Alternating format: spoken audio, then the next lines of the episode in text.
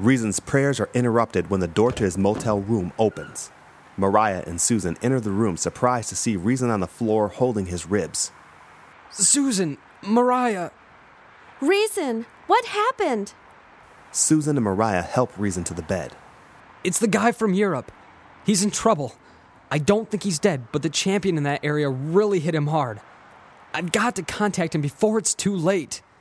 I know that if you didn't come to my rescue, Mariah, I would be dead now. I don't want that to happen to him. I've been in pain all morning.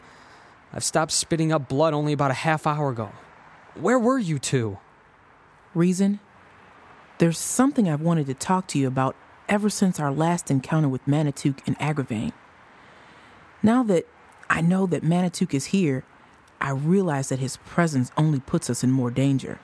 The concentration of evil is thick. I think I should go back east and draw him away. What do you mean? We need to stick together. Only for a little while. It'll give you time to find that guy in Europe or whatever you plan to do. Mariah shoots a glance at Susan. In any case, I think we should try to contact all the others like us and meet in one place at one time. I think our best course of action is to gather, share information, and make a plan for survival. One that'll keep us alive until God reveals to us what He wants us to do. If you can get a hold of that guy in Europe, that'll be a start. He may have some information that we don't.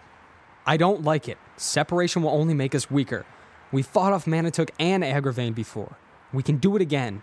Look at you. If they found us now, would you be able to stand?